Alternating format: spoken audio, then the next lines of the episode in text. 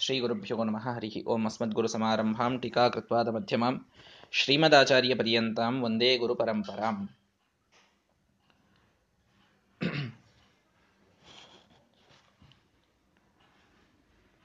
ಉತ್ತರಾಖಂಡದಲ್ಲಿ ಭಗವಂತನ ದೇಶಾತೀತವಾದ, ಕಾಲಾತೀತವಾದಂತಹ ವ್ಯಕ್ತಿತ್ವದ ಬಗ್ಗೆ ನಿನ್ನೆಯ ದಿನ ನಾವು ಅರ್ಥ ಮಾಡಿಕೊಂಡಿದ್ದೇವೆ. ಕೃತಯುಗದಲ್ಲಿದ್ದ ಧರ್ಮಗಳನ್ನ ತ್ರೇತಾಯುಗದಲ್ಲಿ ತಂದು ತಾನು ಕಾಲಾತೀತ ಅಂತ ಭಗವಂತ ಅನಿಸಿದ. ಸ್ವರ್ಗ ಅಷ್ಟೇ ಅಲ್ಲ, ಸತ್ಯಲೋಕದಲ್ಲಿ ನಡೆಯಬೇಕಾದ ವೈಭವ, ಸಂಪತ್ತು, ಧರ್ಮ ಅದನ್ನ ಭೂಮಿಯ ಮೇಲೆ ತಂದು ತಾನು ದೇಶಾತೀತ ಅಂತ ಭಗವಂತ ಅನಿಸಿದ್ದಾನೆ. ಭಗವಂತ ಸೀತಾದೇವಿಯ ಭೂಪ್ರವೇಶದ ನಂತರದಲ್ಲಿಯೂ ಏಳು ನೂರು ವರ್ಷಗಳ ರಾಜ್ಯವನ್ನ ತಾನು ಆಳಿದ್ದಾನೆ. ಯಜ್ಞಗಳನ್ನ ಮಾಡಿದ್ದಾನೆ. ಸೀತಾದೇವಿ ಅವಳಿಗೆ, ಅವನಿಗೆ ಅವಿಯುಕ್ತಳಾಗಿ ಒಂದು ರೂಪದಲ್ಲಿ ಅವನ ಜೊತೆಗೇನೆ ಉಳಿದವರಿಗೆ ಅದೃಶ್ಯಳಾಗಿ, ಇವನಿಗೆ ಮಾತ್ರ ದೃಶ್ಯಳಾಗಿ ಅವಳು ಇದ್ದಾಳೆ. ಎಲ್ಲ ದೇವತೆಗಳು ಕೂಡ ಆಶ್ಚರ್ಯಪಟ್ಟಿದ್ದಾರೆ. ಏನಿದು ಸತ್ಯಲೋಕದ ಮಹಿಮೆ ಭೂಮಿಗೆ ಬರ್ತಾ ಇದೆಯಲ್ಲ, ಇದು ಪ್ರಕೃತಿಯಲ್ಲಿ ಅಸಹಜ, ಅಸ್ವಾಭಾವಿಕವಾದದ್ದು ನಡೆದಿದೆ. ಹಾಗಾಗಿ ನಮ್ಮ ಲೋಕಗಳು ಪೃಥ್ವಿಯಿಂದ ವಿಶಿಷ್ಟವಾಗಿರಬೇಕು ಅಂತಂದ್ರೆ ಭಗವಂತನ ರೂಪ ಇದು ಉಪಸಂಹಾರವಾಗಬೇಕು. ಭಗವಂತ ತಾನು ವೈಕುಂಠಕ್ಕೆ ಮರಳಿ ಬರಬೇಕು. ಆಗ ಮಾತ್ರ ಸತ್ಯಲೋಕ ಇದು ಸತ್ಯಲೋಕ ಅನಿಸಿಕೊಳ್ಳಲಿಕ್ಕೆ ಸಾಧ್ಯ, ಸತ್ಯಯುಗ ಇದು ಸತ್ಯಯುಗ ಅನಿಸಿಕೊಳ್ಳಲಿಕ್ಕೆ ಸಾಧ್ಯ, ಸತ್ಯಯುಗ ಅಂದ್ರೆ ಕೃತಯುಗ ಕೃತಯುಗ ಕೃತಯುಗ ಅನಿಸಿಕೊಳ್ಳಲಿಕ್ಕೆ ಸಾಧ್ಯ. ಇಲ್ಲದಿದ್ರೆ ಕಲಿಯುಗವೂ ಕೃತಯುಗವಾಗಬಹುದು, ಭೂಲೋಕ ಪಾತಾಳವೂ ಸತ್ಯಲೋಕವಾಗಬಹುದು ವಿಷಮಪಿ ಅಮೃತಂ ಕ್ವಚಿತ್ ಭವೇತ್, ಅಮೃತಂ ವಾ ವಿಷಂ ಈಶ್ವರೇಚ್ಛಯ ಭಗವಂತ ಇಚ್ಛಾ ಮಾಡಿದರೆ ವಿಷವು ಅಮೃತವಾಗ್ತದೆ, ಅಮೃತವು ವಿಷವಾಗ್ತದೆ. ಹಾಗಾಗಿ ಹೋಗಿ ದೇವರಿಗೆ ಪ್ರಾರ್ಥನೆಯನ್ನು ಮಾಡಬೇಕು ಅಂತ ಎಲ್ಲಾ ದೇವತೆಗಳು ಕೂಡಿ ಬ್ರಹ್ಮದೇವರಿಗೆ ಹೋಗಿ ಹೇಳಿದ್ದಾರೆ. ಇದನ್ನು ನಿನ್ನೆಯ ದಿನ ನಾವು ಕೇಳಿದ್ದೇವೆ. ಆಮಂತ್ರಿತೈ ಸಹ ವಿಭುರ್ ಭಗವತ್ ಪ್ರಯಾಣಂ. ಎಲ್ಲ ದೇವತೆಗಳು ಬಂದು ಅದನ್ನು ಹೇಳಿದಾಗ ವಿಚಾರ ಮಾಡಿದರು. ಬ್ರಹ್ಮದೇವರು, ಭಗವಂತ ತನ್ನ ಲೋಕಕ್ಕೆ ಬರುವುದೇ ಒಳ್ಳೆಯದು ಅಂತ ಅವರಿಗೂ ಅನಿಸಿದೆ. ತನ್ನ ಎಲ್ಲ ಅವತಾರ ಕಾರ್ಯಗಳನ್ನು ಭಗವಂತ ಮುಗಿಸಿಯಾಗಿದೆ. ಯಾವುದಕ್ಕಾಗಿ ನಾವು ಪ್ರಾರ್ಥನೆಯನ್ನು ಮಾಡಿದ್ವಿ? ನಾವೇ ಹೋಗುವಂತ ಪ್ರಾರ್ಥನಾ ಮಾಡಿದವರು. ನಮ್ಮ ಪ್ರಾರ್ಥನೆಯ ಮೇರೆಗೆ ಭಗವಂತ ಹೋದಾಗ, ಭಗವಂತ ನಮ್ಮ ಪ್ರಾರ್ಥನೆಯನ್ನು ಮನ್ನಿಸಿ ನೀನೆಲ್ಲ ಕೆಲಸ ಮಾಡಿದೀಯಂತೊಂದು ಕೃತಜ್ಞತೆಯನ್ನು ಹೇಳಲಿಕ್ಕೂ ನಾವು ಹೋಗಬೇಕಲ್ಲ ಮತ್ತೆ. ಕೆಲಸ ಮಾಡ್ರಿ ಅಂತ ರಿಕ್ವೆಸ್ಟ್ ಮಾಡಿರ್ತೀವಿ. ಮಾಡಿದ ಮೇಲೆ ಥ್ಯಾಂಕ್ಸು ಹೇಳಲಿಲ್ಲ ಅಂತಂದ್ರೆ ಹೇಗೆ? ನಾವಿಂತಾವ್ ಭಾಳ ಮಾಡ್ತೀವಿ, ಉಪಕಾರ ಗೇಡಿತನ ಅಂತಂತಾರೆ ಇದಕ್ಕೆ. ಭಾಳ ಪ್ರಾರ್ಥನಾ ಮಾಡಿಬಿಡೋದು ಮೊದಲಿಗೆ. ಕೆಲಸ ಆಯಿತು ಅಂದ್ರೆ ಅದನ್ನು ಹೊಳ್ಳಿಯೋ ನೋಡೋದಿಲ್ಲ. ಅವ್ರು ಯಾರು ಮಾಡಿದ್ರು ಅಂತ ಅನ್ನೋರನ್ನು ಇನ್ನೊಂದ್ಸಲ ಸ್ಮರಣನೂ ಮಾಡುವುದಿಲ್ಲ ಎಂದೂ ಮಾಡಬಾರದು ಅದನ್ನು. ಕೃತಜ್ಞತೆ ಎಂಥ ದೊಡ್ಡ ಪಾಪ ಅಂತ ಅನ್ನೋದು ನೀವೆಲ್ಲ ಮಹಾಭಾರತದ ಕಥೆಯಿಂದ ಕೇಳಿದ್ದೀರಿ. ಹೀಗಾಗಿ ಕೃತಜ್ಞತೆಯನ್ನು ಅರ್ಪಿಸಬೇಕು. ಭಗವಂತ ಅವತಾರ ಕಾರ್ಯವನ್ನು ಮುಗಿಸೇ ಆಗಿದೆ. ಹಾಗಾಗಿ ಅವನಿಗೆ ಮತ್ತೆ ನಾವೇ ವೈಕುಂಠಕ್ಕೆ ಬರಲು ಪ್ರಾರ್ಥನೆಯನ್ನು ಮಾಡಬೇಕು ಅಂತ ವಿಚಾರವನ್ನು ಬ್ರಹ್ಮದೇವರು ಮಾಡಿದ್ದಾರೆ. ದಿದೇಶ ರುದ್ರಂ, ರುದ್ರದೇವರಿಗೆ ಆದೇಶ ಮಾಡಿದ್ದಾರೆ. ನೀನು ಹೋಗು, ರಘುತ್ತಮಸ್ಯ ಸಂಪ್ರಾರ್ಥನೆ, ನೀನು ಹೋಗಿ ಪ್ರಾರ್ಥನೆಯನ್ನ ಮಾಡು. ಸ್ವಲೋಕ ಗಮನಾಯ, ಭಗವಂತ ನೀನು ನಿನ್ನ ಲೋಕಕ್ಕೆ ಮತ್ತೆ ಮರಳಿ ಬರಬೇಕು ಅನ್ನುವಂತಹ ಪ್ರಾರ್ಥನೆಯನ್ನು ನೀನು ಮಾಡು ಅಂತ ರುದ್ರದೇವರಿಗೆ ಕಳಿಸಿದ್ದಾರೆ ಬ್ರಹ್ಮದೇವರು. ಬಹಳ ಕಾರಣಗಳು. ಒಂದು, ರುದ್ರದೇವರಿಗೆ ಉಪಾಸ್ಯ ಮೂರ್ತಿ ಶ್ರೀರಾಮಚಂದ್ರ. ರಾಮ ರಾಮೇತಿ ರಮೇ ರಾಮೇ ಮನೋರಮೆ ಸಹಸ್ರನಾಮ ತತ್ತುಲ್ಯಂ ರಾಮನಾಮವರಾನನೆ ಅಂತ ಹೇಳಿದಂಥವ್ರು ರುದ್ರದೇವರು. ನನಗೆ ಸಹಸ್ರನಾಮ, ವಿಷ್ಣು ಸಹಸ್ರನಾಮ ನಿತ್ಯ ಪಾರಾಯಣ ಮಾಡ್ಲಿಕ್ಕೆ ಆಗದೇ ಇದ್ರು ರಾಮ ಅಂತ ಒಂದ್ ಎರಡು ಅಕ್ಷರ ಅಂದ್ಬಿಡ್ತೀನಿ ನಾನು, ಸಹಸ್ರನಾಮಗಳಿಗೆ ಸಮಾನವಾದದ್ದದು ಅಂತ. ಅಂದ್ರೆ ವಿಷ್ಣು ಸಹಸ್ರನಾಮ ಮಾಡಬಾರ್ದೇನ್ರಿ ಅಂತ ಅರ್ಥ ಅಲ್ಲ. ವಿಷ್ಣು ಸಹಸ್ರನಾಮದ ಸಾವಿರ ನಾಮಗಳನ್ನು ರಾಮ ಅನ್ನೋ ಶಬ್ದದೊಳಗೆ ಅರ್ಥ ಮಾಡೋ ಯೋಗ್ಯತಾ ಇತ್ತು ಅಂದ್ರೆ ಮಾಡಬೇಡ್ರಿ. ಬರೀ ರಾಮ ಅಂತನ್ರಿ ಅವಾಗ. ಇರಲಿಲ್ಲ ಅಂತಂದ್ರೆ ಸುಮ್ಮನೆ ವಿಷ್ಣು ಸಹಸ್ರನಾಮ ಅನ್ನೋದೇ ಒಳ್ಳೆಯದು ಅಂತೂ ಇದ್ದದ್ದು ಮಾತ್ರ ಸತ್ಯ. ರಾಮ ಅನ್ನುವಂಥ ಎರಡು ಅಕ್ಷರಗಳಲ್ಲಿ ವಿಶ್ವ, ವಿಷ್ಣು, ಷಟ್ಕಾರ ಎಲ್ಲದರ ಅರ್ಥ ಇರೋದು ಮಾತ್ರ ಹಂಡ್ರೆಡ್ ಪರ್ಸೆಂಟ್ ಸತ್ಯ. ಯಾಕಂದ್ರೆ ರುದ್ರದೇವರು ಹೇಳಿದಂತಹ ಮಾತದು. ಹೀಗಾಗಿ ರಾಮದೇವರು ಅವರಿಗೆ ಉಪಾಸ್ಯರಾದ್ದರಿಂದ ರುದ್ರದೇವರು ಹೋದರೆ ಅವರು ಪ್ರಾರ್ಥನೆ ಮಾಡಿದರೆ ರಾಮದೇವರಿಗೆ ಅದು ಹೆಚ್ಚು ಹಿಡಿಸ್ತದೆ ಅನ್ನೋ ಕಾರಣಕ್ಕೆ ದೇವತೆಗಳಲ್ಲಿ ಅವರನ್ನು ಕೊಟ್ಟು ಕಳಿಸಿದರು. ಏನೇ ಆದರೂ ಬ್ರಹ್ಮದೇವರಿಗಿಂತಲೂ ಅಂತೂ ಕಡಿಮೆ ಅಲ್ರಿ ರುದ್ರದೇವರು. ತಾವೇ ಹೋಗ್ಬೋದಾಗಿತ್ತಲ್ಲ ಬ್ರಹ್ಮದೇವರು.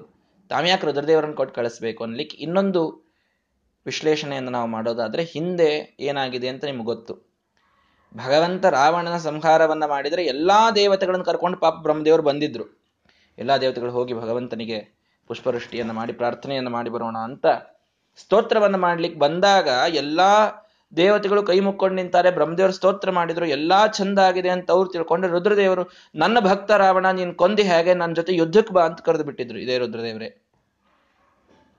ಹೀಗಾಗಿ ಒಂದು ಅವತಾರದಲ್ಲಿ ಒಂದು ಸ್ವಲ್ಪ ರುದ್ರದೇವರು ಭಗವಂತನ ವಿರುದ್ಧ ಹೋಗಿದ್ದು ಬ್ರಹ್ಮದೇವರಿಗೆ ಗೊತ್ತಿತ್ತು.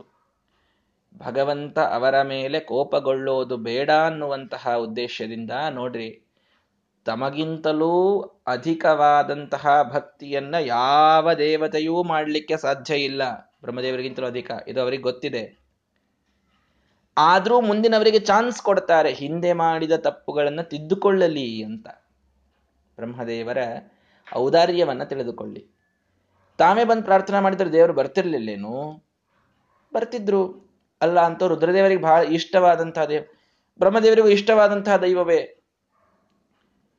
ಬ್ರಹ್ಮದೇವರಿಗೆ ಅತ್ಯಂತ ಇಷ್ಟ ಅಂತನ್ನೋದಕ್ಕೇನೆ ವಿಶ್ವಕರ್ಮನನ್ನ ಕರೆಸಿ, ಮೂಲರಾಮದೇವರ ಪ್ರತಿಮೆಯನ್ನು ಮಾಡಿಸಿ, ಚತುರ್ಯುಗ ಮೂರ್ತಿ ಚತುರ್ಮುಖ ಬ್ರಹ್ಮಕರಾರ್ಚಿತ ಅಂತಾಗಿದ್ದು, ಚತುರ್ಮುಖ ಬ್ರಹ್ಮದೇವರಿಗೆ ರಾಮ ಅತ್ಯಂತ ಇಷ್ಟ ದೇವತೆ. ಅದಕ್ಕೆ ಆ ಪ್ರತಿಮೆ ನಾಲ್ಕು ಯುಗಗಳ ತನಕ ಅದಿರುವಂತ ಮಾಡಿದಂಥವ್ರು ಬ್ರಹ್ಮದೇವರು. ಅವರಿಗೇನು ಇಷ್ಟ ಕಡಿಮೆ ಇತ್ತ ಭಗವಂತನ ಮೇಲೆ, ರಾಮದೇವರ ಮೇಲೆ. ಸಾಕಷ್ಟಿತ್ತು. ಇಷ್ಟು ಇಷ್ಟ ಇದ್ದರೂ ಕೂಡ ರುದ್ರದೇವರನ್ನ ಕಳಿಸ್ಲಿಕ್ಕೆ ಕೇವಲ ಇಷ್ಟ ದೇವತೆ ಅಂತ ಅನ್ನೋದೊಂದೇ ಕಾರಣ ಅಂತ ಆಗುವುದಿಲ್ಲ ಹೇತು ಆಗುವುದಿಲ್ಲ. ಮುಖ್ಯ ಕಾರಣ, ಹಿಂದೊಮ್ಮೆ ಹೋಗಿ ಪ್ರಾರ್ಥನಾ ಮಾಡುವ ಸಮಯದೊಳಗೆ ಹೋಗಿ ಯುದ್ಧ ಆಡಿ ಬಂದಂಥವ್ರು ಇವರು, ಈಗಾದರೂ ಹೋಗಿ ಪ್ರಾರ್ಥನಾ ಮಾಡಲಿ ಅಂತ ಹೇಳಿ ಔದಾರ್ಯದಿಂದ ತಾವು ಮಾಡಬೇಕಾದ ಕೆಲಸವನ್ನ ರುದ್ರದೇವರಿಗೆ ಹೇಳಿ ಅವರಿಂದ ಪ್ರಾರ್ಥನಾ ಮಾಡಿಸಿದ್ದಕ್ಕೆ ರಾಮದೇವರು ಬಂದರು ಅನ್ನುವಂತಹ ಕೀರ್ತಿಯನ್ನು ಅವರಿಗೆ ಕೊಡಬೇಕು ಅನ್ನುವಂಥದ್ದು ಬ್ರಹ್ಮದೇವರ ಒಂದು ಕಾರುಣ್ಯ ಅಂತ ಅನ್ನೋದನ್ನು ನಾವು ಅರ್ಥ ಮಾಡ್ಕೊಳ್ಬೇಕು. ಅದ್ಭುತ ಇರ್ತದೆ. ಯಾವುದನ್ನು ನೋಡ್ರಿ ಬ್ರಹ್ಮದೇವರು, ಇವರೆಲ್ಲ ಎಂಥ ಮಹಾನುಭಾವರು ದೇವ ಜೀವೋತ್ತಮರು. ಅವ್ರು ಮಾಡಿದಂಥ ಒಂದೊಂದು ಸಣ್ಣ ಕೆಲಸವನ್ನು ವಿಶ್ಲೇಷಣೆ ಮಾಡ್ಕೊತೊಂಡ್ರೆ ಎಷ್ಟೋ ವಿಚಾರಗಳು ನಮಗೇ ತಿಳಿತಾವೆ. ಇನ್ನು ಅವ್ರು ಯಾವ ವಿಚಾರ ಮಾಡಿರ್ಲಿಕ್ಕಿಲ್ಲ ಅಂತ ಅನ್ನೋದಿದು ನಮಗ ಊಹಾತೀತವಾದದ್ದೇ. ಹಾಗಾಗಿ ರುದ್ರದೇವರನ್ನು ಕಳಿಸಿದ್ದಾರೆ. ಸಸಮೇತ್ಯ ವಿಭೂಮಿ ಯಯಾಚೆ. ಬಂದ್ರು ಬಂದು ಪ್ರಾರ್ಥನಾ ಮಾಡಿದ್ರು ಭಗವಂತನಿಗೆ, ರಾಮದೇವರಿಗೆ. ರುದ್ರದೇವರು ಒಳಗೆ ಬಂದಿದ್ದಾರೆ. ರಾಮದೇವರಿಗೆ ಪ್ರಾರ್ಥನಾ ಮಾಡ್ತಾ ಇದ್ದಾರೆ. ಏಕಾಂತ ಮೇತ್ಯ ರಘುಪೇಣ ಯಾರಿಲ್ಲದಂತಹ ಸಮಯದೊಳಗೆ, ಏಕಾಂತದೊಳಗೆ ರಾಮದೇವರ ಕಡೆಗೆ ರುದ್ರದೇವರು ಸಾಕ್ಷಾತ್ತಾಗಿ ಕೈಲಾಸದಿಂದ ಇಳಿದು ಬಂದಿದ್ದಾರೆ. ಯಾವುದೋ ಸುಮ್ಮನೆ ವೇಷ ಹಾಕ್ಕೊಂಡಲ್ಲ. ಸಾಕ್ಷಾತ್ತಾಗಿ ರುದ್ರದೇವರೇ ಬಂದಿದ್ದಾರೆ ರಾಮದೇವರ ಭೇಟಿಗೆ. ಬಂದಾಗ ಸಮಸ್ತ ಕಾಲಹ ರುದ್ರಹ ಎಲ್ಲವನ್ನ ನಾಶ ಮಾಡುವ ಸಮಸ್ತ ಕಾಲ. ಕಾಲ ಅನ್ನೋದಕ್ಕೆ ಕಲಚ್ಛೇದನೆ. ನಾಶ ಮಾಡುವವರು ಸಂಹಾರಕರು, ಪ್ರಳಯಕಾರರು ಅಂತ ಅರ್ಥ ಪ್ರಳಯಾಂತಕರಾದಂತಹ ರುದ್ರದೇವರು ಭಗವಂತನಲ್ಲಿ ಬಂದು ಪ್ರಾರ್ಥನೆಯನ್ನು ಮಾಡ್ತಾ ಇದ್ದಾರೆ. ಯಾಕೆ ಇದನ್ನು ಹೇಳಿದ್ರು ಕಾಲಹ ಅನ್ನೋದನ್ನಂತಂದ್ರೆ, ನೀವು ರಾಮಾಯಣವನ್ನು ನೋಡಿದರೆ ಕಾಲಹ ಆಗತಃ ಅಂತಲ್ಲೊಂದು ಮಾತು ಬರ್ತದೆ. ಇನ್ನೊಂದು ಗ್ರಂಥಗಳ, ಗ್ರಂಥಗಳಲ್ಲಿ ಕಾಲ ಅಂತ ಬಂದ್ಬಿಟ್ಟಿದೆ. ಈ ಕಾಲ ಅಂತಂತಂದ್ರೆ ಯಮ ಅಂತ ಅರ್ಥ. ನಾರ್ಮಲಿ ಕಾಲ ಅಂತ ನಮ್ಮಲ್ಲಿ ತಲೆಯಲ್ಲಿ ಬರೋದು ಯಮದೇವರು. ಹೀಗಾಗಿ ರಾಮದೇವರಿಗೆ ಯಮ ಬಂದು ಪ್ರಾರ್ಥನಾ ಮಾಡಿದ ಅಂತ ಬಹಳ ಜನ ಅರ್ಥ ಮಾಡ್ತಾರೆ ಅದಕ್ಕೆ. ಯಮದೇವರು ಬಂದು ಪ್ರಾರ್ಥನಾ ಮಾಡಿದರು, ರಾಮದೇವರಿಗೆ ನಿಮ್ಮ ಅವತಾರ ಕಾರ್ಯ ಮುಗಿಸ್ಕೊಂಡು ಬರಬೇಕು ಅಂತ ಅಂತ ಬಹಳ ಜನ ಅರ್ಥ ಮಾಡೋದುಂಟು.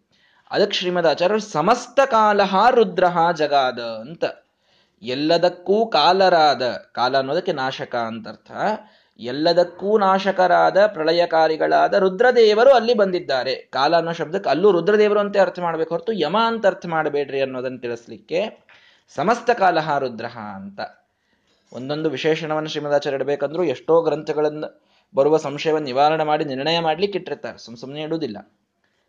ಅಂತೂ ಆ ಕಾಲನಾಮಕರಾದ ರುದ್ರದೇವರು ಬಂದು ಪ್ರಾರ್ಥನೆಯನ್ನು ಮಾಡ್ತಾರೆ. ಜಗತೋ ವಿಧಾತು ವಚನಂ. ಭಗವಂತ ಬ್ರಹ್ಮದೇವರ ಮಾತು ನಿನಗೆ ಮುಟ್ಟಿಸ್ಲಿಕ್ಕೆ ಬಂದಿದ್ದೇನೆ. ಎನ್ನ ಮಾತಲ್ಲ ಇದು, ಎನ್ನ ಹಿರಿಯರ ಮಾತು, ಬ್ರಹ್ಮದೇವರ ಮಾತು. ಅವರದನ್ನು ಹೇಳಲಿಕ್ಕೆ ಬಂದಿದ್ದೇನೆ ಅಷ್ಟೇ ಏನು? ವೈಶೇಷ್ಯ ಆತ್ಮಭವನಸ್ಯ ಹಿ ಕಾಂಕ್ಷಮಾಣಾಹ. ತಮ್ಮ ಲೋಕಗಳ ವೈಶಿಷ್ಟ್ಯ ಇದು ಹೋಗ್ತಾ ಇದೆ. ಜನೋಲೋಕ, ತಪೋಲೋಕಗಳು, ಸ್ವರ್ಗಲೋಕಗಳಿಗಿಂತಲೂ ಭೂಮಿ ವಿಶಿಷ್ಟವಾಗಿ ಬಿಟ್ಟಿದೆ. ಅರ್ಥಯಂತಿ ವಿಭುಧಾಹ ಸಹಿತ ವಿಧಾತ್ರ. ಬ್ರಹ್ಮದೇವರ ಜೊತೆಗೆ ಎಲ್ಲಾ ದೇವತೆಗಳು ನಿನಗೊಂದು ಪ್ರಾರ್ಥನೆಯನ್ನ ಮಾಡಿ ನನಗೆ ಹೇಳಲಿಕ್ಕೆ ಕಳಿಸಿದ್ದಾರೆ. ಬ್ರಹ್ಮದೇವರು ಹೇಳಲಿಕ್ಕೆ ಕಳಿಸಿದ್ದಾರೆ, ನಿನಗೆ ಹೇಳ್ತಾ ಇದ್ದೇನಷ್ಟೇ. ತಮ್ಮ ಲೋಕಗಳ ವೈಶಿಷ್ಟ್ಯ ಉಳಿಯಲಿಕ್ಕೆ ಪ್ರಾರ್ಥನೆಯನ್ನು ಮಾಡಿದ್ದಾರೆ. ಏನ್ ಪ್ರಾರ್ಥನೆ? ಭಗವಂತ ಸ್ವಸದ್ಮ ಗಂತುಂ ಯಯಾಚೆ. ನೀನು ನಿನ್ನ ಲೋಕಕ್ಕೆ ಮರಳಿ ಬರಬೇಕು. ವೈಕುಂಠಕ್ಕೆ ನೀನು ಮರಳಿ ಬರಬೇಕು. ಏನು ವಿನಯ? ರುದ್ರದೇವರದು. ನೋಡ್ರಿ, ಹೇಳ್ತಾರೆ, ಪುತ್ರ ತವ ಈಶ ಕಮಲ ಪ್ರಭವ ಹೇ ಭಗವಂತ, ಆ ಬ್ರಹ್ಮದೇವರು ನಿನಗೆ ಮಗ. ಪೌತ್ರಸ್ತು ಅಹಂ, ನಾನ್ ನಿನಗೆ ಮೊಮ್ಮಗ. ರುದ್ರದೇವರು ಹೇಳ್ತಾ ಇದ್ದಾರೆ. ಪೌತ್ರಕವಚೋ ಯದಪಿ ಹಯೋಗ್ಯಂ. ತಂದೆ, ಮಗನ ಮಾತು ಕೇಳಬಹುದು. ಮೊಮ್ಮಗನ ಮಾತು ಕೇಳೋದು ಇದು ಅಯೋಗ್ಯ. ಅಯೋಗ್ಯ ಅನ್ನೋದಕ್ಕೇನರ್ಥ ಸಣ್ಣವರು ಅಂತ. ಮೊಮ್ಮಕ್ಕಳ ಮಾತನ್ನ ಸೀರಿಯಸ್ ಆಗಿ ಎಲ್ಲಿ ತಗೊಳ್ಳಿಕ್ಕೆ ಆಟ ಆಡ್ಲಿಕ್ಕೆ ಬೇಕಷ್ಟೇ ಮೊಮ್ಮಕ್ಕಳು. ಅವ್ರ ಮಾತು ಸೀರಿಯಸ್ ಆಗಿ ತಗೊಳ್ಳುವಂಥದ್ದು ಎಲ್ಲಿ ನಮಗೆ ಲೋಕ ರೀತಿಯಲ್ಲಿ ಕಂಡು ಬಂದಿಲ್ಲ. ರುದ್ರದೇವರಿ ಮಾತು ಹೇಳ್ತಾ ಇದ್ದಾರೆ. ಸುಮ್ಮನೆ ಬಹಳ ಒಂದು ರೀತಿಯಲ್ಲಿ ತಮಾಷೆಗೆ, ವಿನೋದಕ್ಕೆ, ಆಟಕ್ಕೆ ಮೊಮ್ಮಕ್ಕಳ ಮಾತುಗಳನ್ನು ಗ್ರಹಿಸುವುದು ಲೋಕ ರೀತಿಯಲ್ಲಿ ಕಂಡು ಬಂದಿದೆ ಮಕ್ಕಳ ಮಾತನ್ನು ಸೀರಿಯಸ್ ಆಗಿ ತಗೊಂಡು ತಂದೆ ತಾಯಿಗಳು ನಡೆಸ್ತಾರೆ. ಆದರೆ, ಸಂಭಾವಯಂತಿ ಗುಣಿನಃ ಅಯೋಗ್ಯವಾದರೂ ಲೋಕ ರೀತಿಯಲ್ಲಿ ಇದು ಅಯೋಗ್ಯವಾದರೂ ಕೂಡ ಹೇಳೋದು ಸರಿಯಾಗಿದ್ದಾಗ, ಎದುರಿಗಿದ್ದವನು ಗುಣಿಯಾಗಿದ್ದ ಅಂತಂದ್ರೆ, ಎಂಥ ಸಣ್ಣ ವ್ಯಕ್ತಿ ಹೇಳಿದ್ದನ್ನೂ ಅವನು ಗ್ರಹಣ ಮಾಡ್ತಾನೆ. ಆದ್ದರಿಂದ ಆ ಭರವಸೆಯ ಮೇಲೆ ನಿನ್ನ ಕೇಳಿ ಬಂದು ನಾನು ಕೇಳ್ತಾ ಇದ್ದೇನೆ. ರುದ್ರದೇವರ ವಿನಯ ಎಷ್ಟಿದೆ ನೋಡಿ. ಪುತ್ರ ಬ್ರಹ್ಮದೇವರು, ಅವರು ಬಂದು ಪ್ರಾರ್ಥನೆಯನ್ನು ಮಾಡಬೇಕು. ನಾನು ನಿನ್ನ ಮೊಮ್ಮಗ. ಮೊಮ್ಮಕ್ಕಳ ಮಾತು ಕೇಳೋದು ಲೋಕ ರೀತಿಯಲ್ಲಿ ಬಂದಿಲ್ಲ. ವಿನೋದಕ್ಕೆ ಇದೆ. ಗಂಭೀರವಾಗಿ ಅದನ್ನು ಪರಿಗಣಿತವಾಗುವುದಿಲ್ಲ ಅದು. ಆದರೂ ಯಾವ ವ್ಯಕ್ತಿ ಮುಂದೆ ಹೇಳ್ತಾ ಇದ್ದೀವಿ ಅನ್ನೋದು ಬಹಳ ಮಹತ್ವದ್ದಾಗ್ತದೆ. ಆ ವ್ಯಕ್ತಿ ಎಷ್ಟು ಔದಾರ್ಯವಂತನಾಗಿದ್ದ ಅಂತ ಆದ್ರೆ ಎಂಥ ಸಣ್ಣ ಕೂಸು ಹೇಳಿದರೂ ಬಾಲಾದಪಿ ಗೃಹೀತವ್ಯಂ. ಸುಭಾಷಿತಕಾರ ಒಂದು ಕಡೆ ಹೇಳ್ತಾನೆ, ಎಂಥ ಸಣ್ಣ ಹುಡುಗ ಬಂದು ಹೇಳಿದರೂ ಆ ಮಾತು ಒಳ್ಳೆಯದಾಗಿತ್ತು ಅಂದ್ರೆ ಗ್ರಹಣ ಮಾಡಲೇಬೇಕು. ವಯಸ್ಸು ಸಣ್ಣದಿದ್ದ ಮಾತ್ರಕ್ಕೆ ಮಾತಿನ ಕಿಮ್ಮತ್ತು ಕಡಿಮೆ ಆಗುವುದಿಲ್ಲ. ಆ ಮಾತಿನಲ್ಲಿ ಒಂದು ಪ್ರಮಾಣ ಪುರಸ್ಸರವಾದಂತಹ ವಾಕ್ಯಗಳಿದ್ದು ಅಂತಂತಂದ್ರೆ ಅದು ಯಾವ ಸಣ್ಣ ಹುಡುಗನಿಂದ ಬಂದರೂ ಅದನ್ನು ಗ್ರಹಣ ಮಾಡಬೇಕು ಅಂತ ಶಾಸ್ತ್ರ ಹೇಳುತ್ತದೆ. ಆ ಕಾರಣಕ್ಕಾಗಿ ಬ್ರಹ್ಮದೇವರು ಹೇಳಿದ ಮಾತನ್ನ ದೇವತೆಗಳು ಪ್ರಾರ್ಥನೆ ಮಾಡಿದ್ದನ್ನು ನಾನು ನಿನಗೆ ಬಂದು ಹೇಳ್ತಾ ಇದ್ದೇನೆ. ನಾನು ಮೊಮ್ಮಗನಾದರೂ ಕೂಡ ವಾಕ್ಯದಲ್ಲಿ ಒಂದು ಸ್ವಲ್ಪ ವೇಟೇಜ್ ಇದೆ. ನೀನು ಔದಾರ್ಯವಂತ. ನೀನು ಎಂಥ ಸಣ್ಣ ಹುಡುಗ ಬಂದು ಹೇಳಿದರೂ ನಿನ್ನ ಮುಂದೆ ಎಲ್ಲರೂ ಬಹಳ ಸಣ್ಣವರೇ. ನಿನ್ನ ಮುಂದೆ ನಿನಗಿಂತಲೂ ದೊಡ್ಡವರು ಇದ್ದಾರೆ ಯಾರು? ಅನಂತ ಪಟ್ಟು ಲಕ್ಷ್ಮಿಗಿಂತಲೂ ಅಧಿಕ ನೀನು. ಇನ್ನು ಲಕ್ಷ್ಮೀನೇ ನಿನ್ ಮುಂದೆ ಅತಿ ಸಣ್ಣವಳು. ಅವಳು ಅನಂತ ಪಟ್ಟು ಬ್ರಹ್ಮದೇವರಿಗಿಂತಲೂ ದೊಡ್ಡವಳು. ಬ್ರಹ್ಮದೇವರು ಇನ್ನೂ ಬಹಳ ಸಣ್ಣವರಾದ್ರು. ನಾನಂತೂ ಮುಂದಿನ ರ್ಯಾಂಕಿನಲ್ಲಿ ಬರುವವ. ಬಹಳೇ ಸಣ್ಣವನಾದೆ. ಆದ್ರೆ ಎಲ್ಲರೂ ನಿನಗಿಂತಲೂ ಅನಂತ ಪಟ್ಟೆ ಸಣ್ಣವರಿದ್ದಾಗ ಯಾರು ಹೇಳಿದ್ರು ನಿನಗದು ಸಣ್ಣ ಹುಡುಗರು ಮಾತಾಡಿದಂಗೆ ನಿನಗೆ? ನಿನ್ನ ಔದಾರ್ಯವೇ ಅಷ್ಟಿದೆ. ಯಾರ ಮಾತನ್ನೂ ನೀನು ಕೇಳ್ತೀಯ. ನಿನ್ನ ಗುಣ ಹಾಗಿದೆ. ಆದ್ದರಿಂದ ನೀನು ನನ್ನ ಮೇಲೆ ಅನುಗ್ರಹ ಮಾಡಿ ನನ್ನ ಮಾತಿಗೆ ತಕ್ಕಂತೆ ನಿನ್ನ ಲೋಕಕ್ಕೆ ನೀನು ಮರಳಬೇಕು ಅಂತ ಅತ್ಯಂತ ವಿನಯಪೂರ್ವಕವಾಗಿ ರುದ್ರದೇವರು ಪ್ರಾರ್ಥನೆಯನ್ನು ಮಾಡಿದ್ದಾರೆ. ಎರಡು ಸಂದೇಶಗಳನ್ನು ಕೊಟ್ಟರು. ಒಂದು, ದೊಡ್ಡವರಿಗೆ ನಾವು ಮಾತನಾಡಬೇಕಾದಾಗ ಯಾವ ವಿನಯದಿಂದ ಮಾತಾಡಬೇಕು ಅನ್ನೋದು. ಎರಡನೇದ್ದು, ಚಿಕ್ಕವರು ಮಾತಾಡುವಾಗ ಎದುರುಗಿನವರು ಅದು ಅಷ್ಟು ಗುಣವುಳ್ಳದ್ದಾಗಿತ್ತು ಅಂತಂದ್ರೆ ಅದನ್ನು ಸ್ವೀಕಾರ ಮಾಡುವಂಥ ಔದಾರ್ಯ ತೋರಿಸಬೇಕು ಅನ್ನೋದನ್ನು ಸಂದೇಶದಲ್ಲಿ ರುದ್ರದೇವರು ಹೇಳಿದರು. ರಾಮದೇವರು ತೋರಿಸಿದರು. ರುದ್ರದೇವರ ಮಾತಿನಲ್ಲಿ ಅದು ಬಂತಷ್ಟೆ ಏನು? ಗುಣಿನಃ ಸಂಭಾವಯಂತಿ. ಗುಣಿಗಳಾದವರು ಔದಾರ್ಯದಿಂದ ನೋಡ್ತಾರೆ ಅದನ್ನ. ಎಂಥ ಸಣ್ಣ ಹುಡುಗ ಮಾತಾಡಿದ್ರು ಅವ್ರು ಕೇಳ್ತಾರೆ. ಆ ಕಾರಣಕ್ಕೆ ನೀನು ಹಾಗೆ ಕೇಳಿ ನನ್ನ ಮಾತನ್ನು ನಡೆಸಿಕೊಡು. ನೀನು ನಿನ್ನ ಲೋಕಕ್ಕೆ ಮರಳಿ ಬರಬೇಕು. ಯತ್ ಕಾರ್ಯ ಸಾಧನ ಕೃತೆ ವಿವುಧಾರ್ಥಿತಃ ತ್ವಂ ಯಾವ ಕಾರ್ಯದ ಸಾಧನಕ್ಕಾಗಿ ನಾವೆಲ್ಲ ದೇವತೆಗಳು ಮೊದಲು ನಿನಗೆ ಪ್ರಾರ್ಥನೆ ಮಾಡಿದ್ವೋ, ಯಾವುದಕ್ಕಾಗಿ ನೀನು ಪ್ರಾದುಶ್ಚಕರ್ಥ ನಿಜರೂಪಂ? ಯಾವುದಕ್ಕಾಗಿ ನೀ ರಾಮರೂಪವನ್ನು ಪ್ರಾದುರ್ಭಾವ ಮಾಡಿದ್ದೀಯೋ, ತದಶೇಷಮೇವ ತತ್ ಸಾಧಿತಂ ಹಿ ಭವತ. ಅದೆಲ್ಲವನ್ನೂ ನೀನು ಮಾಡಿ ಆಗಿದೆ. ರಾವಣಾದಿ ಅನೇಕ ರಾಕ್ಷಸರ ಸಂಹಾರವನ್ನು ಪ್ರಾರ್ಥನಾ ಮಾಡಿದ್ವಿ. ಅಲ್ಲ ಮಾಡಿ ಮುಗಿಸಿದಿ. ಎಲ್ಲ ಋಷಿಗಳ ಸಂರಕ್ಷಣೆಯ ಪ್ರಾರ್ಥನಾ ಮಾಡಿದ್ವಿ. ಎಲ್ಲ ಋಷಿಗಳು ಸಂರಕ್ಷಿತರಾಗಿ ಹೋದ್ರು ಧರ್ಮಸ್ಥಾಪನೆಯ ಒಂದು ಪ್ರಾರ್ಥನೆಯನ್ನು ನಾವು ಮಾಡಿದ್ವಿ. ಧರ್ಮ ಸಂಸ್ಥಾಪಿತವಾಯಿತು. ಎಷ್ಟು? ಕೃತಯುಗದ ಧರ್ಮ ಸತ್ಯ ಲೋಕದ ಧರ್ಮ ಸ್ಥಾಪಿತವಾಯಿತು. ಇನ್ನೇನು ಧರ್ಮ ಸ್ಥಾಪನ ಆಗಬೇಕು? ಎಲ್ಲವೂ ನೀನು ಮಾಡಿ ಆಯಿತು ಭಗವಂತ. ಆದ್ದರಿಂದ ತದಿತ ಸ್ವಧಾಮ ಕ್ಷಿಪ್ರಂ ಪ್ರಯಾಹಿ. ನೀನು ದಯವಿಟ್ಟು ಬೇಗನೆ ನಿನ್ನ ಲೋಕಕ್ಕೆ ಈಗ ತೆರಳಬೇಕು. ಹರ್ಷಂ ವಿಭುದೇಶು ಕುರ್ವನ್ ನಮ್ಮ ದೇವತೆಗಳಿಗೆ ಅದು ಬಹಳ ಸಂತೋಷವಾದ ವಿಷಯ. ನೀನು ನಿನ್ನ ಲೋಕಕ್ಕೆ ಮರಳಿ ಬಂದರೆ ಮತ್ತೆ ನಮಗೆ ಆ ಪೂಜೆಯ ಸೌಭಾಗ್ಯ ಸಿಗುತ್ತದೆ. ಆದ್ದರಿಂದ ಇದು ಬಹಳ ದೊಡ್ಡ ಸಂತೋಷದ ವಿಷಯ ನಮಗೆ. ಹಾಗಾಗಿ ಎಲ್ಲವೂ ಸಾಧಿತವಾಗಿದೆ ಅನ್ನೋದಕ್ಕೆ ಈಗ ಬಂದು ಕೇಳ್ತಾ ಇದ್ದೇನೆ. ದಯವಿಟ್ಟು ನೀನು ನಿನ್ನ ಲೋಕಕ್ಕೆ ಮರಳಿ ಬಾ. ಅಂತ ರುದ್ರದೇವರು ಬಂದು ಪ್ರಾರ್ಥನೆಯನ್ನ ಭಗವಂತನಿಗೆ ಮಾಡ್ತಾ ಇದ್ದಾರೆ. ಓಮಿತ್ಯುವಾಚ ಭಗವಂತದ ಶೇಷಮೇ ಎಲ್ಲವೂ ಓಕೆ ಅಂತಂದ್ಬಿಟ್ಟ ದೇವರು. ಒಂದೇ ಮಾತಿಗೆ. ದೇವರ ಸಂಕಲ್ಪಕ್ಕೆ ತಕ್ಕಂತೆ ಬ್ರಹ್ಮದೇವರು ರುದ್ರದೇವರನ್ನು ಕಳಿಸಿದ್ದಾರೆ. ರುದ್ರದೇವರು ಬಂದು ಆ ಪ್ರಕಾರ ಪ್ರಾರ್ಥನೆ ಮಾಡಿದ್ದಾರೆ. ಓಕೆ ಅಂದ್ಬಿಟ್ಟ. ಮನೋಭಿಮಾನಿಗಳು ರುದ್ರದೇವರು. ಆದರೆ ಅವರ ಮನಸ್ಸಿಗೆ ಅಭಿಮಾನಿಯಾದವನು ತಾನಾದ್ದರಿಂದ ಅವರ ಮನಸ್ಸಿನಲ್ಲಿ ನಿಂತು ತಾನೇ ನುಡಿಸಿದ್ದಕ್ಕೆ ತಾನು ಇಲ್ಲ ಅಂತ ಯಾಕೆ ಹೇಳ್ತಾನೆ? ಅವಶ್ಯವಾಗಿ ಆಗಲಿ ಅಂತ ಹೇಳಿದ. ಜೊತೆಗೊಂದು ಘಟನೆ ನಡೆಯಿತು. ಬಹಳ ಮಹತ್ವದ ಘಟನೆ. ಏನು?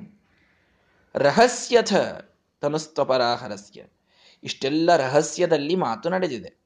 ರುದ್ರದೇವರು ರಾಮದೇವರನ್ನು ಒಳಗೆ ಕರೆದುಕೊಂಡು ಹೋಗಿ ರಹಸ್ಯದಲ್ಲಿ ಈ ಪ್ರಾರ್ಥನೆಯನ್ನು ಮಾಡ್ತಾ ಇದ್ದಾರೆ. ಅದೇ ಸಂದರ್ಭದಲ್ಲಿ ಅಲ್ಲಿ ಇನ್ನೊಬ್ಬ ವ್ಯಕ್ತಿ ಬಂದು ಕುಳಿತು. ರಹಸ್ಯದಲ್ಲಿ ಮಾತಾಡ್ತಾ ಇದ್ದಾರೆ. ಆ ಸಂದರ್ಭದಲ್ಲಿ ಇನ್ನೊಬ್ರು ಯಾರು? ಅಪರಾಹರಸ್ಯ ತನು ಇನ್ನೊಂದು ರುದ್ರದೇವರ ದೇಹವೇ ಅಲ್ಲಿ ಬಂತು. ಮತ್ಯಾರು ಎಲ್ಲಿ ಬಂದು ರುದ್ರದೇವರ ದೇಹ, ದುರ್ವಾಸನಾಮಯುಕ ಆಗಮದಾಶು. ದುರ್ವಾಸ ಋಷಿಗಳಲ್ಲಿ ಬಂದಿದ್ದಾರೆ. ದುರ್ವಾಸ ಋಷಿಗಳ ಬೇರೆ ಯಾರಲ್ಲ, ಸಾಕ್ಷಾತ್ ರುದ್ರದೇವರು. ಅತ್ರಿ ಋಷಿಗಳು ಭಗವಂತನನ್ನ ಕುರಿತು ತಪಸ್ಸು ಮಾಡಿದ್ದಾರೆ. ನನಗೆ ಮೂರು ರೂಪದಿಂದ ಭಗವಂತ ದರ್ಶನ ಕೊಡಬೇಕು, ಬ್ರಹ್ಮ, ವಿಷ್ಣು, ಮಹೇಶ್ವರ ಮೂರು ರೂಪದಿಂದ ಅಂತ. ಬ್ರಹ್ಮದೇವರು ಬಂದರು, ರುದ್ರದೇವರು ಬಂದರು, ಭಗವಂತನೂ ಬಂದ. ಏನನ್ನು ಒಬ್ರಿಗೆ ಕರೆದಿದೆ ಮೂರು ಮಂದಿ ಯಾಕೆ ಬಂದ್ರಿ ಅಂತ ಅವ್ರು ಕೇಳಿದರೆ, ಯದ್ವೈಧ್ಯಾಯಸತೆ ವಯಂ ಭಾಗವತವನ್ನು ನೀವೆಲ್ಲ ಕೇಳಿದ್ದೀರಿ. ನೀವು ಧ್ಯಾನ ಮಾಡೋರೇ ನಾವು ಬಂದೀವಪ್ಪ, ನೀನು ಯಾರಿಗೆ ಧ್ಯಾನ ಮಾಡಿದ್ದೆ ಅವರೇ ಬಂದೀವಿ. ಅಲ್ಲ, ನಾನು ಬ್ರಹ್ಮನಲ್ಲಿದ್ದ ಬ್ರಹ್ಮರೂಪಕ ಪರಮಾತ್ಮ ಬರಬೇಕು, ರುದ್ರನಲ್ಲಿದ್ದ ರುದ್ರನಾಮಕ ಪರಮಾತ್ಮ ಬರಬೇಕು, ಸ್ವಯಂ ಪರಮಾತ್ಮ ಬರಬೇಕು, ಹೀಗೆ ಮಾಡಿದ್ದೆ ನಾನು ಅಂತಂದ್ರೆ, ಅಧಿಷ್ಠಾನವಿಲ್ಲದೇನೆ ಅಂತರ್ಯಾಮಿ ಕೇವಲ ಬರಲಿಕ್ಕಾಗುವುದಿಲ್ಲ. ಬರೀ ಎಲೆಕ್ಟ್ರಿಸಿಟಿ ಹಿಡಿಲಿಕ್ಕಾಗೋದಿಲ್ಲ ಅದನ್ನು ಬಲ್ಬ್ ಒಳಗೆ ಇದ್ದಾಗ ಹಿಡಿಬಹುದು ಅದನ್ನು. ಹೀಗಾಗಿ ಅದ್ ನನ್ನ ಅಧಿಷ್ಠಾನ ಬರಲೇಬೇಕಪ್ಪ ಅಂತ. ಹಾಗಾದ್ರೆ ನೀವು ನನ್ನ ಮಕ್ಕಳಾಗಿ ಬರ್ರಿ ಅಂತ ದೇವಿಯಲ್ಲಿ ಅವರನ್ನ ಮಕ್ಕಳಾಗಿ ಹತ್ತು ಋಷಿಗಳ ಪಡೀತಾರೆ. ಸೋಮೋಭೂತ್ ಬ್ರಹ್ಮಣವಂಶೇನ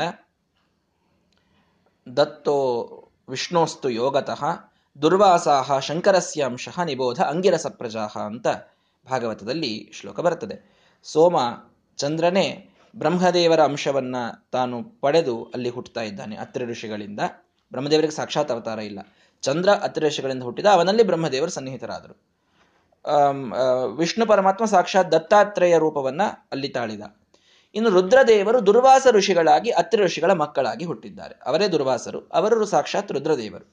ಹಾಗಾಗಿ ಆ ದುರ್ವಾಸ ಋಷಿಗಳು ಭಗವಂತ, ಮೂಲ ರುದ್ರದೇವರ ಜೊತೆಗೆ ಮಾತನಾಡುವ ಸಂದರ್ಭದಲ್ಲಿ ಅವತಾರಭೂತರಾದ ದುರ್ವಾಸ ಋಷಿಗಳು ಅಲ್ಲಿ ಬಂದಿದ್ದಾರೆ. ಬಂದು ಅವ್ರು ಬಂದು ಕೂತರಲ್ಲಿ. ಭಗವಂತ ನಂದೊಂದು ಪ್ರತಿಜ್ಞಾ ಇದೆ. ಏನು? ಮಾಂ ಭೋಜ ಯಕ್ಷಿತಂ ಅಸಕೃತ್ ಬ್ರಹ್ಮ. ಬೇಗ ಹೇಳಿದ್ ನನಗೆ ನೀನು ಊಟಕ್ಕೆ ಹಾಕಬೇಕು. ಭಾಳ ಹಸಿವಾಗ್ಯದ ನನಗೆ. ಭಾಳ ಹಸಿವಾಗಿದೆ ಈ ಸದ್ಯ ಊಟಕ್ಕೆ ಹಾಕಬೇಕು. ಹಾಕ್ತೀನಿ ಅಂದ ದೇವರು. ಸಿದ್ಧಂ ನದೇಯಂ ನನ್ನೊಂದು ಪ್ರತಿಜ್ಞಾ. ಮೊದಲು ಮಾಡಿಟ್ಟದ್ದನ್ನು ನನಗೆ ಹಾಕಬಾರ್ದು. ಮೊದಲು ಮಾಡಿಟ್ಟಿದ್ದು ಉಳಿದದ್ದು ಬರ್ರಿ ಆಚಾರ್ಯ ಹಾಕ್ತೀವಿ ಅಂತ ನಡೆಯೋದಿಲ್ಲ ನನಗೆ. ಮೊದಲು ಮಾಡಿಟ್ಟದ್ದು ಹಾಕಬಾರ್ದು. ಆಯ್ತು ಕೂಡು, ಒಂದು ಹತ್ತು ನಿಮಿಷ ಮಾಡಿ ಹಾಕ್ತೀನಿ. ನಾ ಸಾಧ್ಯವಪಿ ನನಗೆ ಹತ್ತು ನಿಮಿಷ ತಡ್ಕೊಳ್ಳಿಕ್ಕೆಲ್ಲ ಆಗುವುದಿಲ್ಲ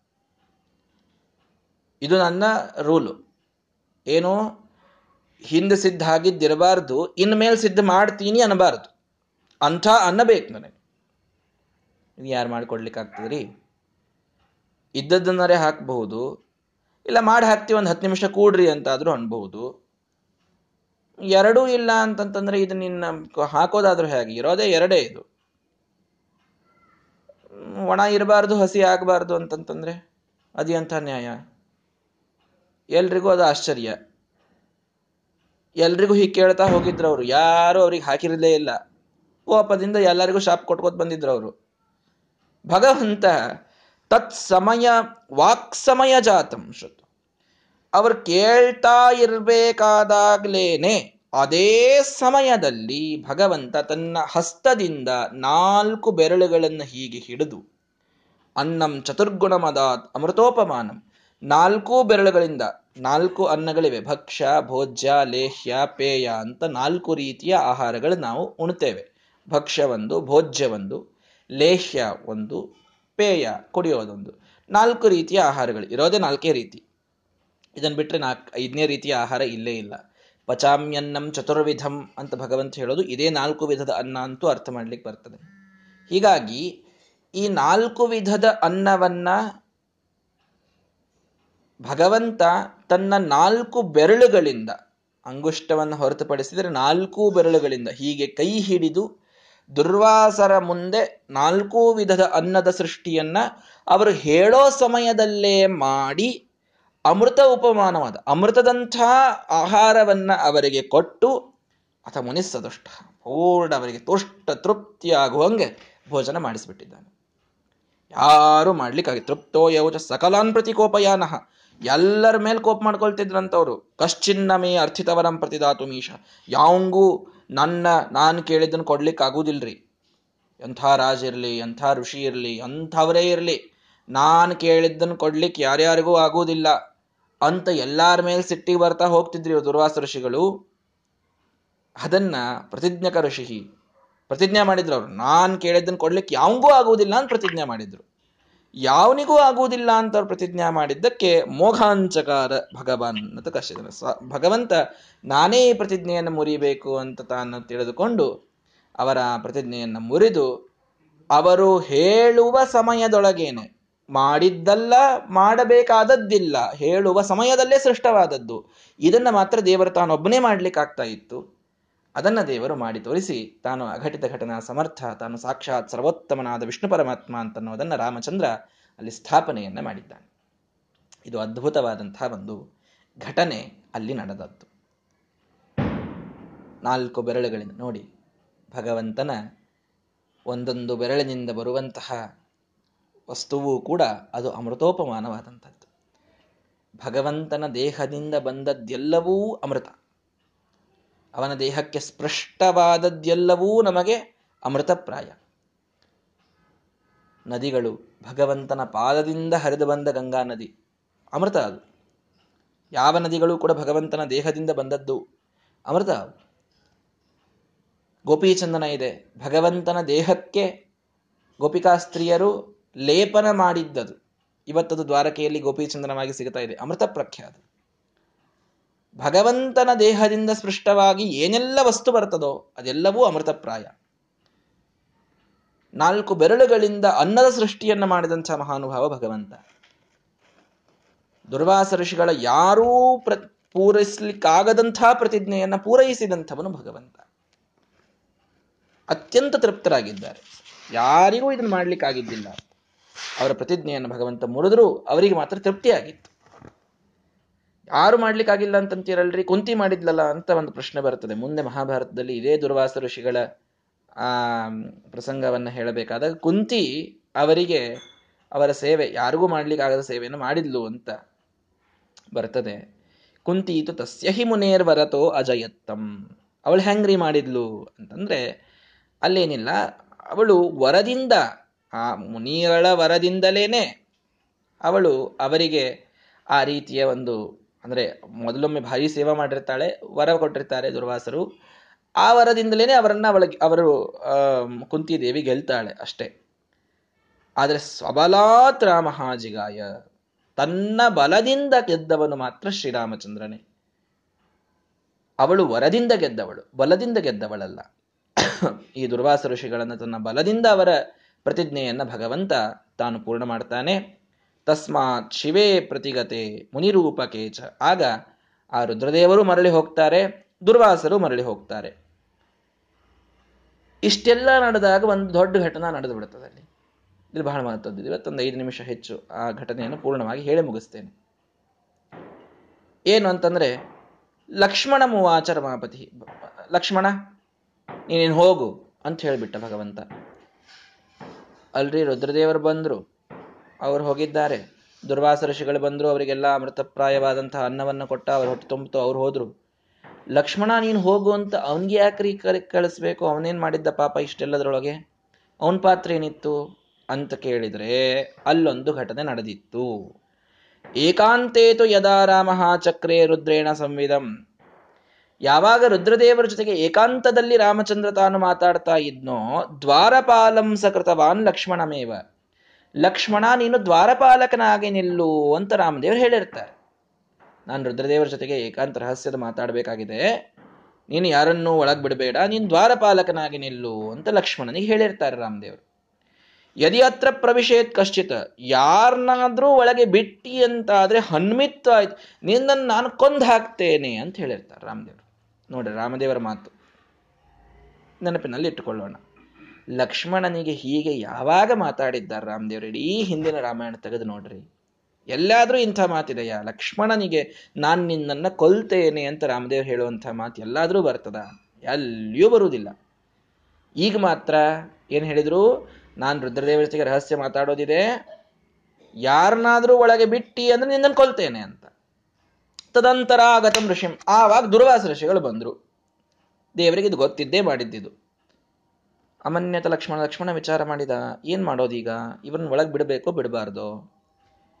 ದುರ್ವಾಸಸ ಪ್ರತಿಜ್ಞಾತು ರಾಮಂ ಪ್ರಾಪ್ಯವೇ ಭಜತ. ನೋಡೋ, ನನಗೆ ಹೀಗೆ ಅವರು ದುರ್ವಾಸ ಋಷಿಗಳು ಅಲ್ಲಿ ಹೇಳಿದ್ರು, ಲಕ್ಷ್ಮಣನಿಗೂ ಹೇಳಿದ್ರು. ನೋಡು, ಸಿದ್ಧವಾಗಿರಬಾರದು, ಸಾಧ್ಯವಾಗಿರಬಾರದು. ಅಂಥ ಅನ್ನ ನನಗೆ ಬೇಕಾಗಿದೆ ನನ್ನ ಪ್ರತಿಜ್ಞೆ ಅದು. ಅಂಥದ್ದು ಪೂರ್ಣ ಮಾಡ್ಲಿಕ್ಕೆ ಆಗ್ತದೇನು ಅಂತ ಅವನಿಗೆ ಕೇಳಿದ್ರು. ಲಕ್ಷ್ಮಣನಿಗೆ ಗೊತ್ತಿತ್ತು, ರಾಮನನ್ನ ಬಿಟ್ಟರೆ ಇವರ ಪ್ರತಿಜ್ಞಾ ಮುರಿಲಿಕ್ಕೆ ಇನ್ಯಾವನಿಗೂ ಆಗುವುದಿಲ್ಲ ಅಂತ ಗೊತ್ತಿತ್ತು ಹೀಗಾಗಿ ಇವ್ರು ರಾಮದೇವ್ರ ಕಡೆಗೆ ಹೋಗ್ಲಿಕ್ಕೇ ಬೇಕಿವ್ರು. ಹೋಗದೇ ಇದ್ರೆ, ಈಗ ನಾನು ಒಳಗೆ ಬಿಡದೇ ಇದ್ರೆ, ತು ಅಯಶಃ ರಾಮ ರಾಮೇ ಕರೋತೇಶ ಮುನಿರಿದ್ರು ಈ ಮುನಿ ಇವ್ರು ಸುಮ್ಮನೆ ರಾಜ್ಯಕ್ಕೆಲ್ಲ ಶಾಪ್ ಕೊಟ್ಬಿಡುತ್ತಾರೆ ಇವರು. ರಾಮಗೆ ಇವ್ರು ಒಳಗೆ ಬಿಡಲಿಲ್ಲ ಈ ಲಕ್ಷ್ಮಣ. ಈ ಇವನ ಇಡೀ ರಾಜ್ಯ ನಾಶ ಆಗಿ ಹೋಗ್ಲಿ, ಅಯೋಧ್ಯ ನಾಶ ಆಗಿ ಹೋಗ್ಲಿ, ಕೋಸಲ ದೇಶ ಹೋಗ್ಲಿ, ಇಂಥ ಶಾಪ್ ಕೊಡ್ತಾರೆ ಇವರು. ಹಿಂಗಾಗಿ ಇವರನ್ನ ಒಳಗೆ ಬಿಡ್ಲಿಕ್ಕೇ ಬೇಕು ನಾನು. ಒಳಗೆ ಬಿಟ್ಟೆ ಅಂತಂದ್ರೆ ರಾಮನೇ ನನ್ನನ್ನು ಕೊಲ್ತೇನೆ ಅಂತ ಹೇಳಿದ್ ನಾನಲ್ಲ. ಅವಾಗೇನು ಮಾಡೋದು?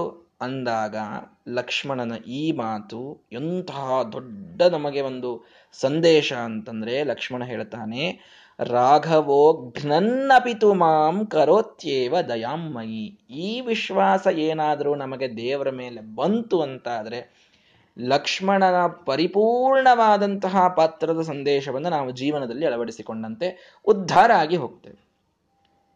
ಭಗವಂತ ನನ್ನನ್ನ ಕೊಂದರೂ ಅವನು ನನ್ನ ಮೇಲೆ ಮಾಡುವ ದಯಾನೇ ಅದು ಬಿಟ್ರೆ ಬೇರೆ ಯಾವುದಲ್ಲ ಅಂತ ಲಕ್ಷ್ಮಣ ಹೇಳ್ತಾರೆ ನನ್ನ ಪಿತುಮಂ ನನ್ನನ್ನು ದೇವರು ಕೊಲ್ತಾನೆ. ಏನು ಅದರಲ್ಲಿ ಏನು ತಪ್ಪು? ಅವನು, ಅವನ ಸ್ವಾಮಿ ನನ್ನ. ಅವನು ಏನು ಮಾಡಿದರೂ ಸಹಿ. ಅವನು ಏನು ಮಾಡಿದ್ದು ತಪ್ಪಲ್ಲ ನನಗೆ. ಅವನ ಶಿಕ್ಷಾ ಕೊಟ್ಟರೆ ತಪ್ಪಲ್ಲ, ಅವನು ವರ ಕೊಟ್ಟರೆ ತಪ್ಪಲ್ಲ, ಶಾಪ ಕೊಟ್ಟರೆ ತಪ್ಪಲ್ಲ, ರೋಗ ಕೊಟ್ಟರೆ ತಪ್ಪಲ್ಲ, ನೋವು ಕೊಟ್ಟರೆ ತಪ್ಪಲ್ಲ, ಏನನ್ನವನು ಕೊಟ್ಟರೂ ಅದು ನನಗೆ ದಯೆಯೇ. ಅದು ನನಗೆ ಸರ್ವಥ ಏನೋ ಸ್ವೀಕಾರ ಅನರ್ಹ ಅಂತ ಆಗೋದೇ ಇಲ್ಲ. ಇತಿ ಮತ್ವ ಅಂತ ತಿಳ್ಕೊಂಡು ದುರ್ವಾಸರೆ ನೀವು ಒಳಗೆ ಹೋಗ್ರಿ ಅಂತ ಲಕ್ಷ್ಮಣ ಹೇಳ್ಬಿಡ್ತಾನೆ. ನನ್ನ ದೇವರು ಕೊಂದ್ರೂ ಚಿಂತೆ ಇಲ್ಲ ಅಂತ. ಇದೇನಿದೆ ಅಲ್ಲ?